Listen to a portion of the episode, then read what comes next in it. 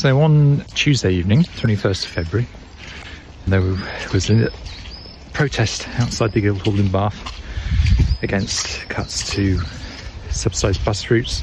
A lot of North East Somerset is fairly remote from Bath, but people need to go in for hospitals and that sort of thing.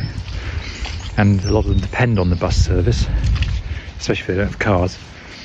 And the council has decided to basically cut all of those and keep all the ones in Bath itself. Now, obviously, within Bath, it's a small city, you can pretty much walk everywhere. You might not like it, but you can. Whereas if you live in some of the smaller villages in northeast Somerset, you can't. So it's basically cutting off people's lifelines, definitely non drivers. So it's a valid thing to protest about. So there's a protest organised for that outside the Guildhall, which coincided with the evening of the full council meeting.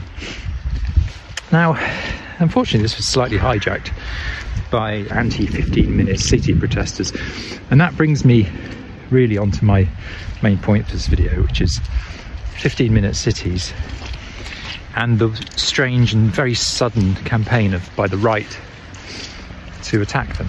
Now, in case you're not aware, the 15 minute city concept basically says that everyone who lives in a city or I guess large town should have all of the services they need for day to day life within 15 minutes of where they live by walking or cycling.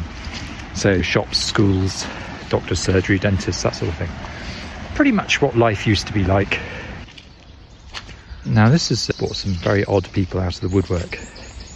Looking at some of the protesters on Tuesday, you saw people with placards saying something like democracy now. It's some sort of coordinated anti 15 minute movement, and it's, suddenly been whipped up by the sort of people who went on anti vax protests.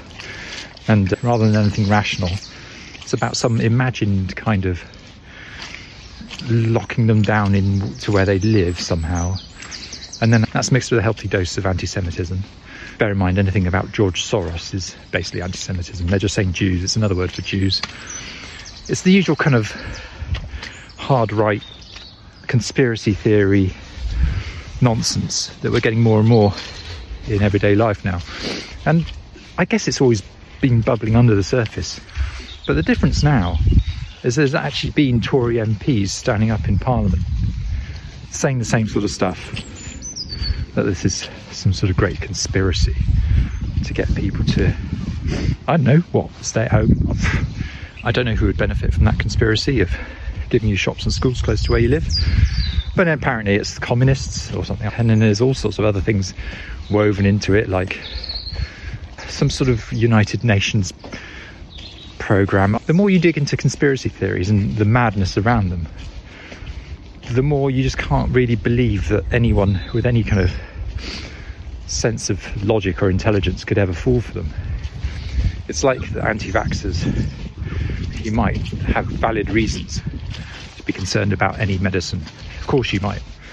But when people start talking about Bill Gates putting microchips in vaccines, it's so immediately, obviously rubbish that you're amazed that so many people somehow buy into it.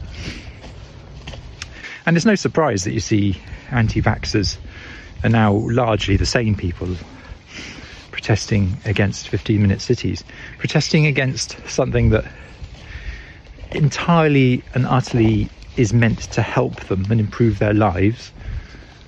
And they somehow think that's some sort of attack on them. I said to them, What don't you like about the ability to live somewhere where you can access services. And I've had one guy say to me, I prefer driving, I like my car, I don't want things to be close to where I live. And when you're dealing with that kind of logic,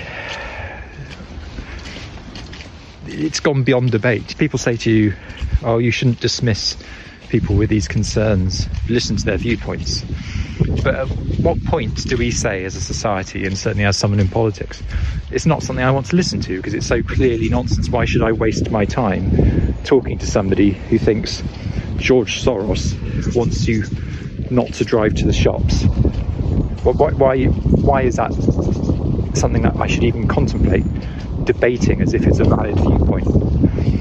And when you've got Tory MPs And I have to say, it's not just MPs, but the local Conservatives in Bath are happy to go to these protests, like them on social media, spread them, encourage them. I don't believe the local Tories believe this for one second. But again, they're weaponising people who are easily led. They're weaponising conspiracy theories, just like Trump did. Of course, Trump didn't believe that Hillary Clinton was running a paedophile ring from Pizza Express or, or whatever it was. Trump might be a bit of a fool, but he's not entirely a fool. He's calculating and he knows how to run an army of fools for his benefit. And it's the same here. local Tories want you to forget what they do as a party and what they do nationally as a party. Try and distance themselves locally. But ultimately, when everything is going so wrong, it suits them. And instead of people being on the street saying, Why is it taking eight hours for an ambulance to arrive? If there's people on the streets instead saying, We don't want this thing that will help us, and here's this mad conspiracy theory. They're on the street saying that, they're not actually protesting about something the Tories have done.